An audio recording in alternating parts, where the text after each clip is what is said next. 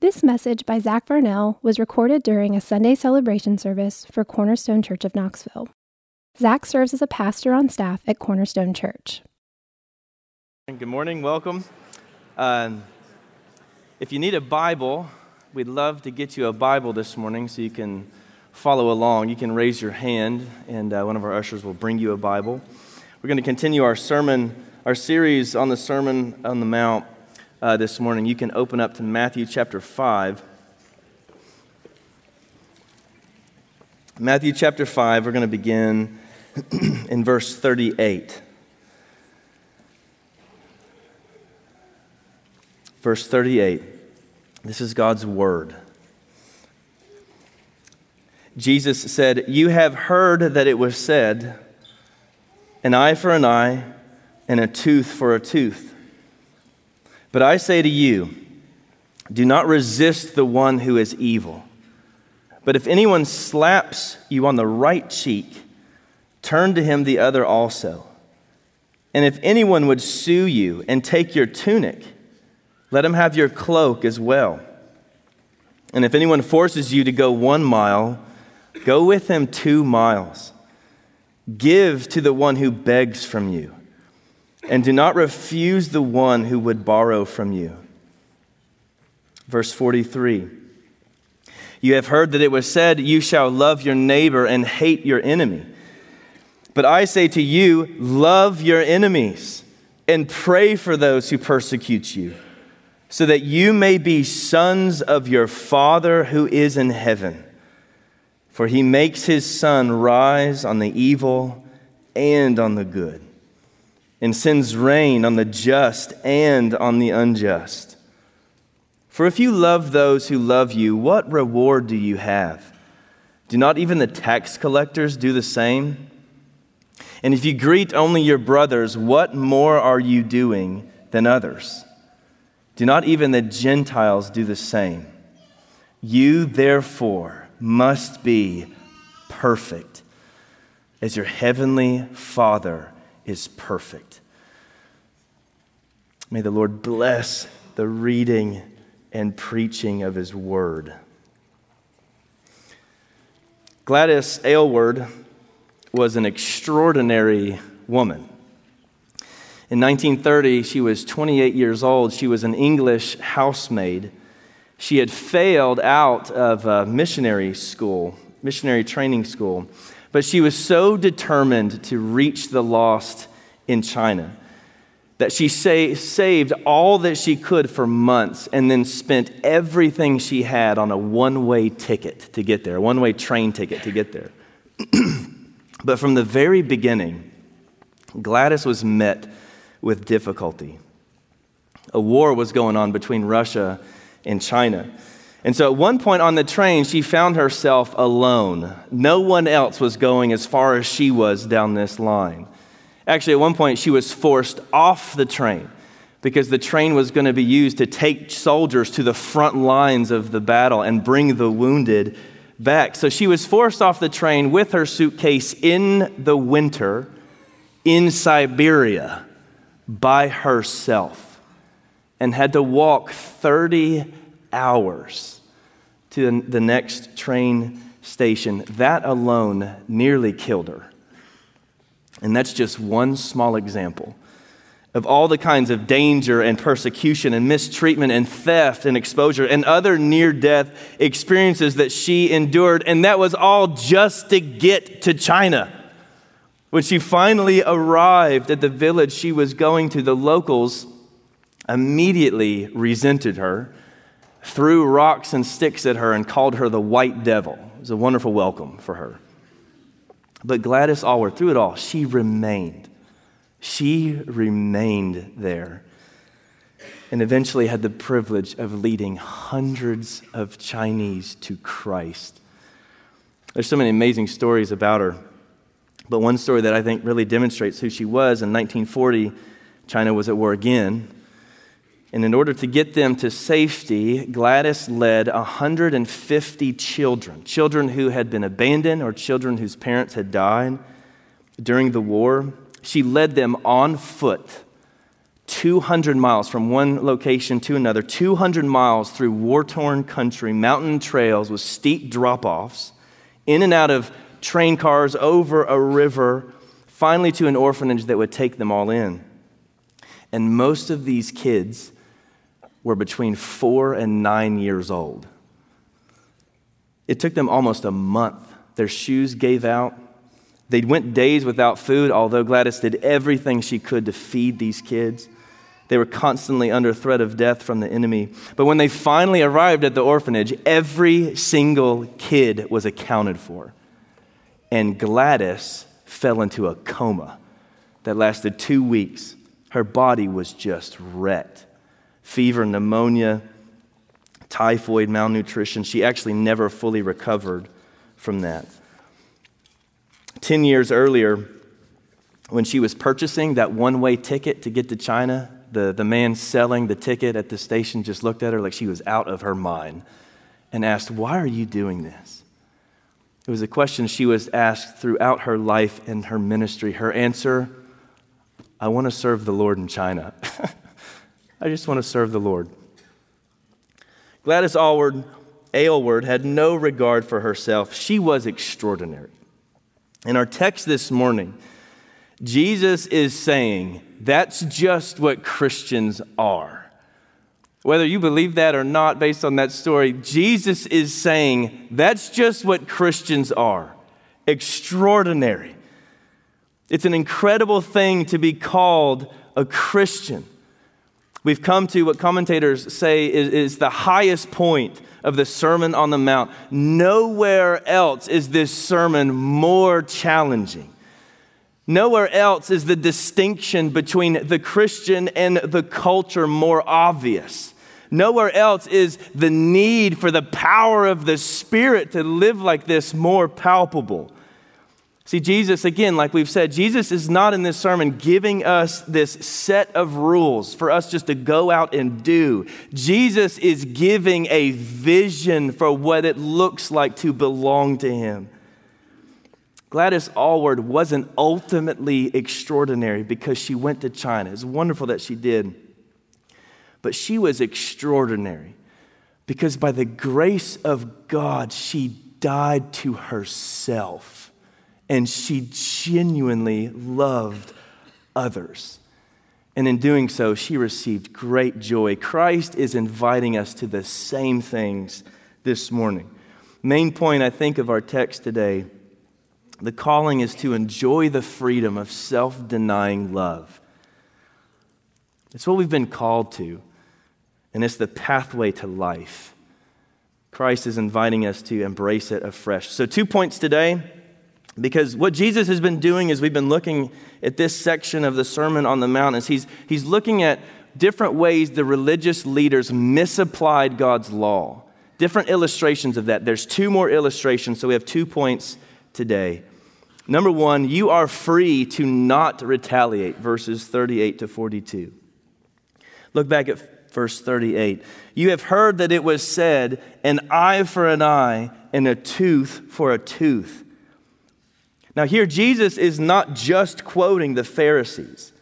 At this point, he's quoting the Old Testament law, like in Exodus 21, verses 23 and 24, or in Deuteronomy 19. This is a law given by God, so it was good. But it was given with a specific purpose. There's a specific context, just like all of God's word, just like the Sermon on the Mount. We've got to take it in the context, or else we get in trouble. In the Old Testament, there were judges appointed to decide over the affairs of God's people, over judicial matters. And one of the standards that God gave was this principle an eye for an eye a tooth for a tooth, life for life, a limb for limb. At first glance, that might appear to be harsh and exacting, but that was not the point. The point of this principle was to limit just how far retribution could go. You see, God in His grace, He was given a check upon sin. He was stopping, He was restraining sin. You may not go beyond this. It's an eye for an eye and a tooth for a tooth, and no more than that. The emphasis was not on your right to get what you deserve when you're wrong. The emphasis was your responsibility to go no further than what's appropriate, that the punishment should fit the crime. Now, we all know our tendency when we are wronged. Sadly, this is all too familiar to us. Retaliation is deep within us, each of us. We see it in our kids, don't we? Nellie Oleson, well, yep, it's a character uh, in the Little House series by Laura Ingalls. We're reading uh, this series with our kids.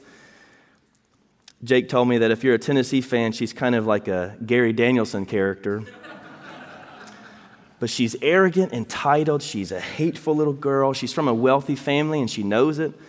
And she, she, she loves to make fun of poor Mary and Laura. Well, one day, Mary and Laura are at the general store. Their dad had sent them, and they only have enough money to buy what Paul had sent them to buy. While they're there, Nellie Oleson shows up, and her parents own the store. And she just grabs handfuls of candy, and in front of Mary and Laura, who she knows can't afford this candy, she just starts eating it and taunting them and laughing at them and making fun. When I read this, one of my girls stopped me and looked at me and said, Daddy, that's so unkind. We don't want to be like that.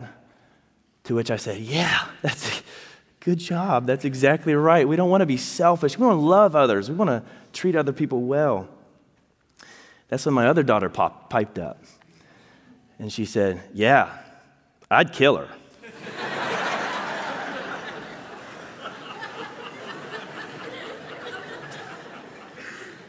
to which we then revisited the Ten Commandments series on murder.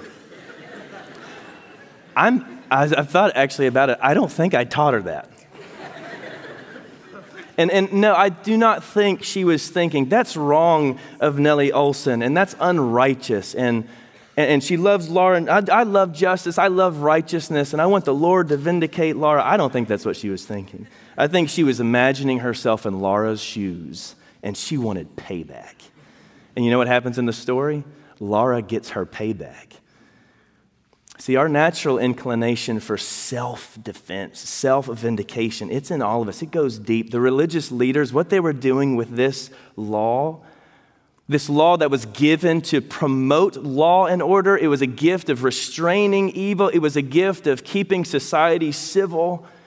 Instead, they were using it to justify their own natural selfish response it's an eye for an eye and a tooth for a tooth. I'll get what I'm give. I'll give what I'm given. They insisted upon their rights. So Jesus looks at his disciples and says, But I say to you, do not resist the one who's evil. But if anyone slaps you on the right cheek, turn to him the other also. Christians are extraordinary. The law, that, that governing principle, it's good for out there. It's good for this world, life outside of the kingdom. It's a restraint against evil. It's a mercy from God. But with us, those who live in the kingdom, those who have been bought by the blood of Christ, we don't seek our own justification. We don't go out for our own payback and retribution. We don't retaliate. We don't live as those who demand our rights. Why? Because we've been freed from that.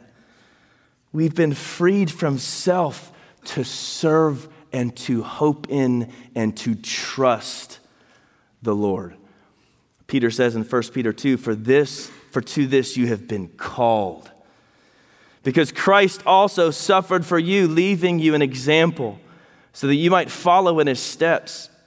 He committed no sin, neither was deceit found in his mouth. When he was reviled, he did not revile in return. When he suffered, he did not threaten, but continued entrusting himself to him who judges justly. That's our calling. Paul says in Romans 12, Beloved, never avenge yourselves but leave it to the wrath of God, for it is written, Vengeance is mine, I will repay, says the Lord. Then he says, Do not be overcome by evil, but overcome evil with good. What a calling! But this is our calling. Now, I think it'd be good to address what it doesn't mean. This does, these verses do not mean don't care about law and order. This doesn't mean courts and, and, and governments and civil authorities should not resist evil, like we shouldn't have a police or a military. In fact, this text isn't even about civil government. We go other places for that. This text is about us. This text is about our hearts, our personal relationships, our interpersonal re- uh, relations with others. It's not about not defending what is good and right and godly. We should do that. But this is about not defending ourselves. Some have taken this to say that Christians should be pacifists, but that's not true either. When Jesus was struck in John 18 on the way to his death, he didn't offer the other cheek in that moment, he protested. But there was a difference. He wasn't just defending himself, getting retribution for himself, he was defending the law of God. What Jesus is after in this text is our natural bent for self vindication. Me, my rights, myself, my dignity. That's the point of these other illustrations. I'll explain those briefly. Verse 40 And if anyone would sue you and take your tunic, let him have your cloak as well. In this day, it was lawful to sue someone for their inner garment, but not their outer. So if you experienced a lawsuit like this, you had the right to keep your outer garment. Jesus says, let him have that one too. Verse 41 And if anyone forces you to go one mile, go with him two miles. The Roman government in this day, they had a law that gave them the right to demand and compel any of their subjects, like the Jews, compel them to travel up to one mile to carrying something, delivering something for their own purposes. So, so a Hebrew man could be in the middle of farming in his fields, and soldiers could come and interrupt his day. He might have his whole day planned, and soldiers come interrupt and say, Carry this a mile, and he had to do it. It was the law. It would have been very inconvenient. But it was only up to a mile. So after a mile, you had the right to drop that package and head back home, Jesus said, Oh, my disciples, after you do what you're required, go another mile. This, this is radical. This is radical.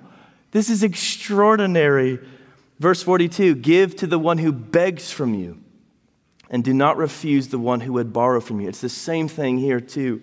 You have the right to keep your stuff. Jesus is saying, give to the needy. All of these things have, they have everything to do with freedom in Christ. You have been freed. You have been freed from personal vindication. You have been freed from hanging on to what belongs to you. You have been freed from that in Christ. Again, don't misunderstand. He's not saying you absolutely have to give to anyone who ever asks you. You might not have anything left after that, especially if you hang around with the college students, you know. He's, it's not a code of conduct. He's explaining a principle. We don't want to be undiscerning in who we give to. There are definitely professional beggars and borrowers out there. He's not talking about them. He's talking about those who are in real need. And the principle is your heart. Are you free to be generous? You have these rights. You, you, you could sue the one who slaps you. You could do that. You could keep your outer tunic. You could be done after a mile. You could keep your stuff. But Jesus says, don't. Why? Because you have died and your life is hidden with Christ in God. You don't belong to this world.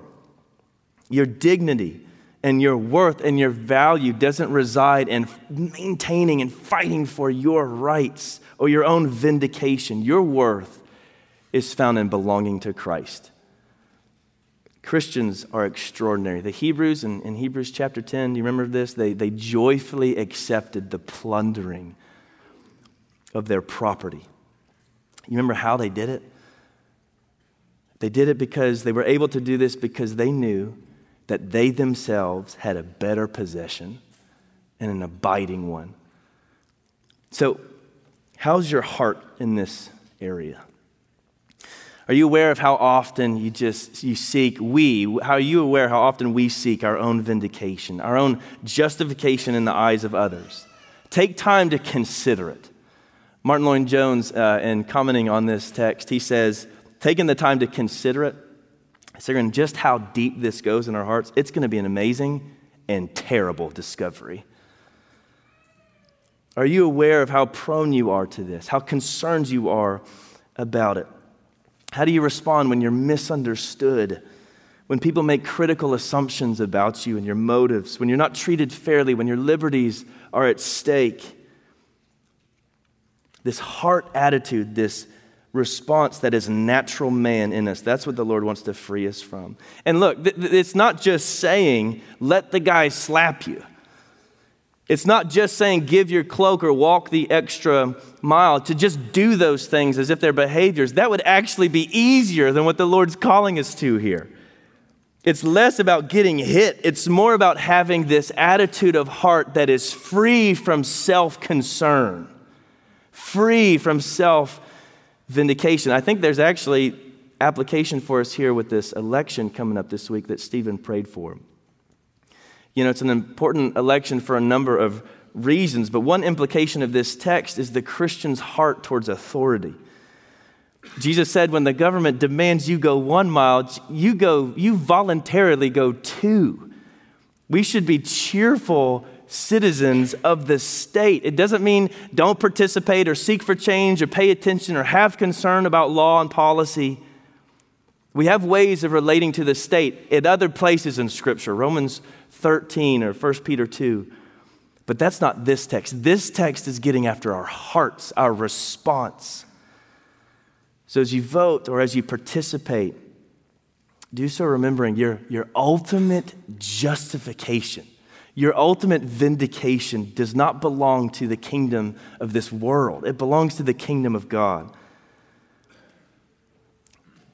Like Jesus said in Luke 9, if anyone would come after me, let him deny himself and take up his cross daily and follow me. What a great calling. It's the path to life.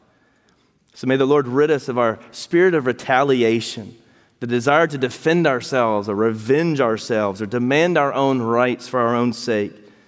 Because when we're freed from that, when we're freed from self, we can go beyond that, which leads to our next point. Number two, you're free to love and to love more.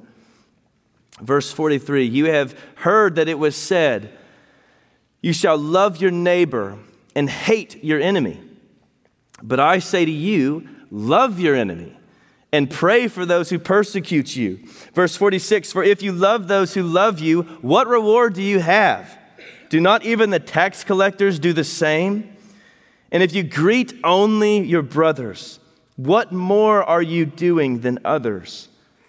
Do not even the Gentiles do the same? In the Old Testament, God had made clear his command to love your neighbor. But that second half of the verse, hate your enemies, that was inserted by the Pharisees. That's not found in Scripture. They had taken passages in Scripture like Psalm 139 that give this category of hating the enemies of God. They decided to take that into their personal lives and apply it. They created this paradigm fellow Jews those are my neighbor. God's people, those are my neighbor, and I'm called to love them. Anyone else, non Jews, people that are not a part of the people of God, they are your enemies. You can hate them. They totally missed that any passage in Scripture that talks about God's hatred of his enemies is all about the righteousness of God, all about the glory of God and the wicked rebellion of these people. The Pharisees used it instead to justify their own self righteousness and pride. It's why Jesus defined who is our neighbor in Luke 10 not just those who are like you, but anyone you can do good to. They had totally missed it. Charles Spurgeon says that those, those words, hate your enemy, they were a parasitical growth on God's law. That's what the Pharisees had done.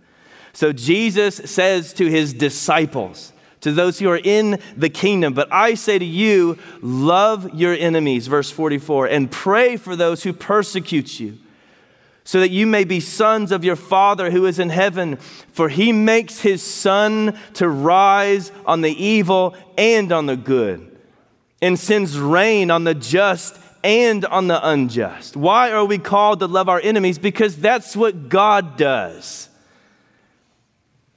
And we're given the incredible privilege to imitate our Heavenly Father. We're not simply to not retaliate, we're to move towards those, even those who are enemies, in love. That's why this is the height of the Sermon on the Mount. It's one of the most glorious things found in Christ's teaching to love your enemies. But how can you possibly do that? How can you possibly love someone who's hostile to you, who hates you? You have to be dead to yourself. Louis Zamperini was a man who endured unimaginable pain and torture at the hands of the Japanese prison guards when he, for two years, was in a prisoner of war camp. He was a U.S. bombardier and had been captured. And, and for the, all those years he was in that prisoner of war camp, he, was, he received so much violent abuse. When he was finally released, though, at the end of the war and, and made it back to America, his hatred for his captors took a root of bitterness in his heart, and it grew deep. And he became an alcoholic, and his life spun and was spinning out of control. But then Louis heard the gospel.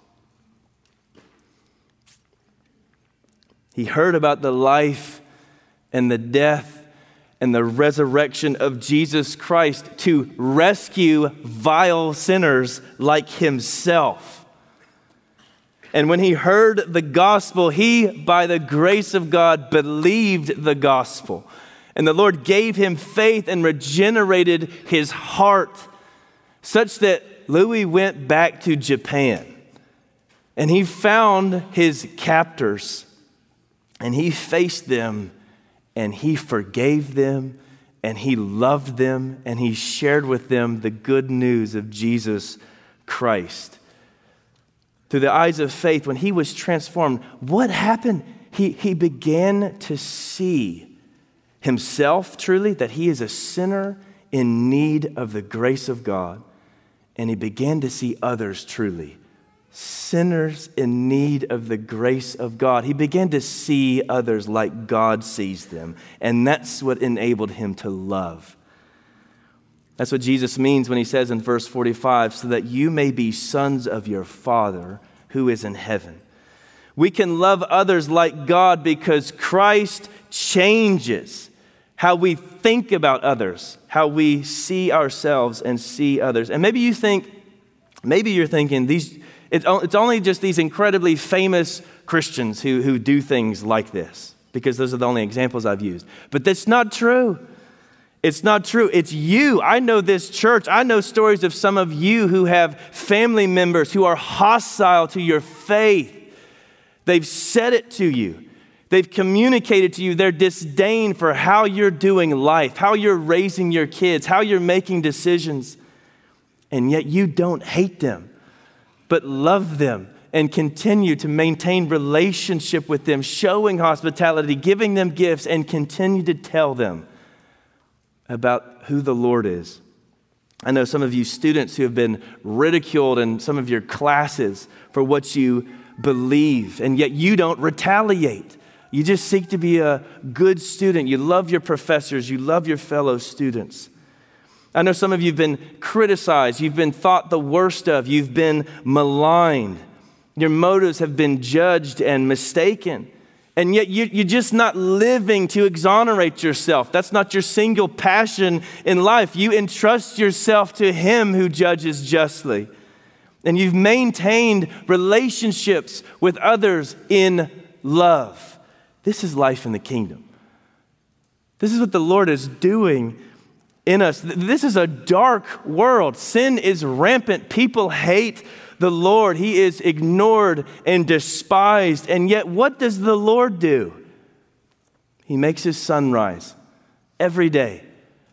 He gives rain not just to the righteous, but to the unrighteous also. When it rains on my yard, it also rains on Bill's. It lets you interpret that how you want.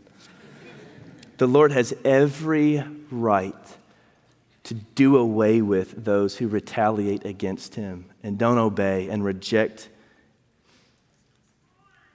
reject his holy name. Instead, he blesses them with good things. He sends the rain. He gives his son. Who, who is a God like ours? You know, everyone loves those who love them back. It's not hard. It doesn't take transformation, it doesn't require death to self. Romans 5, but God shows his love for us.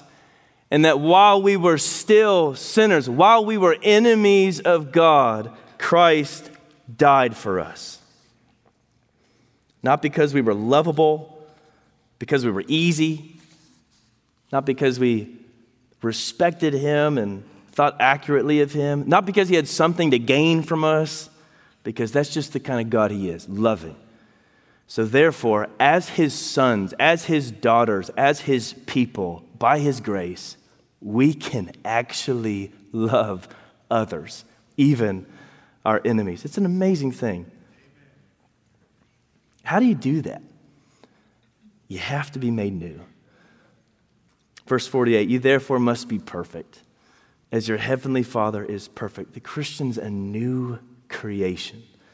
A miracle has happened. He's, he's not saying you can be morally perfect. The sermon started with We're those who mourn our sin. We hunger and thirst for righteousness. No, he's saying we can love the way God loves. We get to bear the family semblance. What an incredible privilege all because he loved us. See, Jesus was the only truly selfless one to ever walk this earth.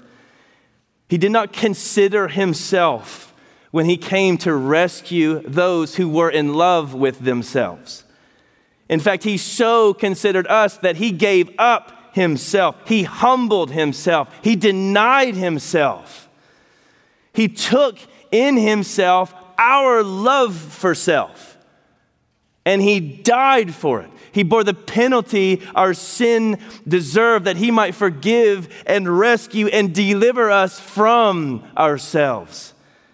See, the cross was the most clear display of the selfless love of God, of a righteous man not seeking his own vindication for your sake and for my sake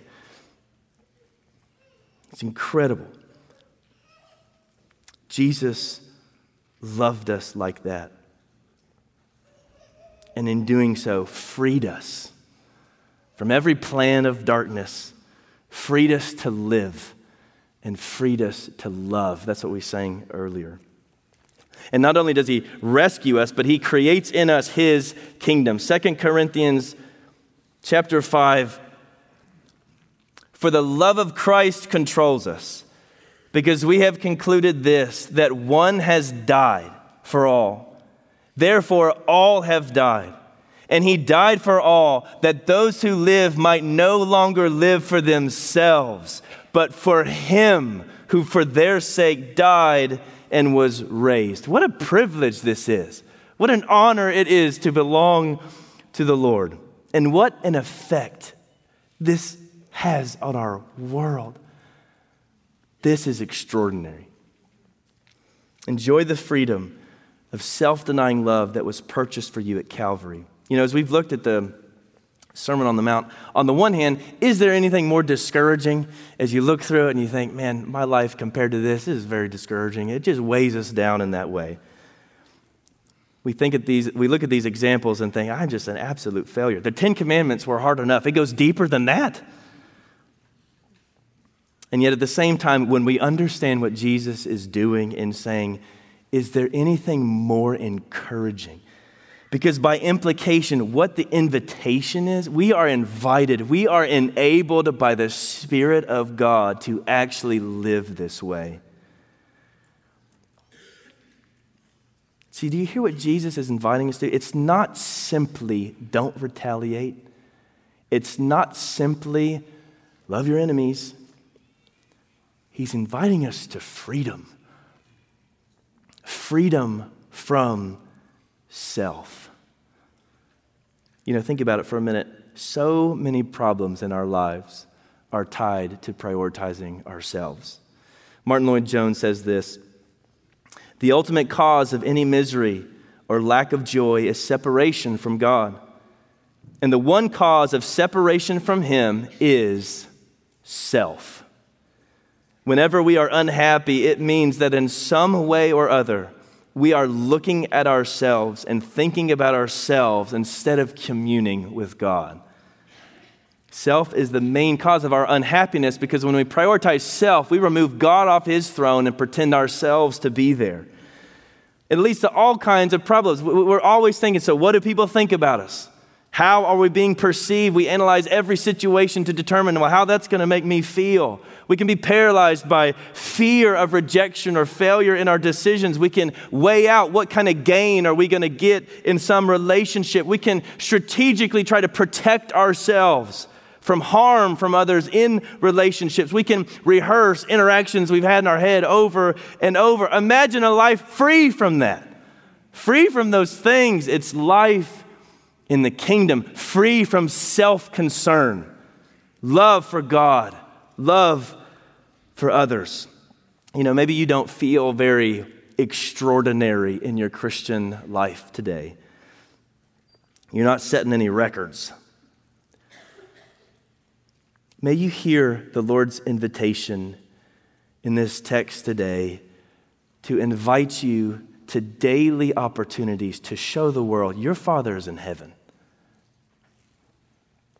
Does it sound impossible to love those who hate you, to not retaliate, to not seek your own vindication?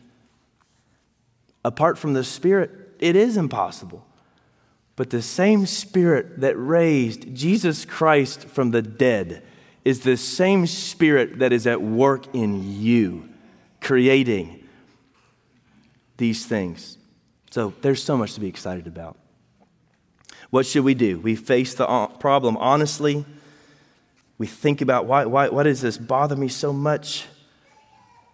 We think, am I actually concerned about God's justice and righteousness or just, just focused on myself? It's painful. The denial of self is painful.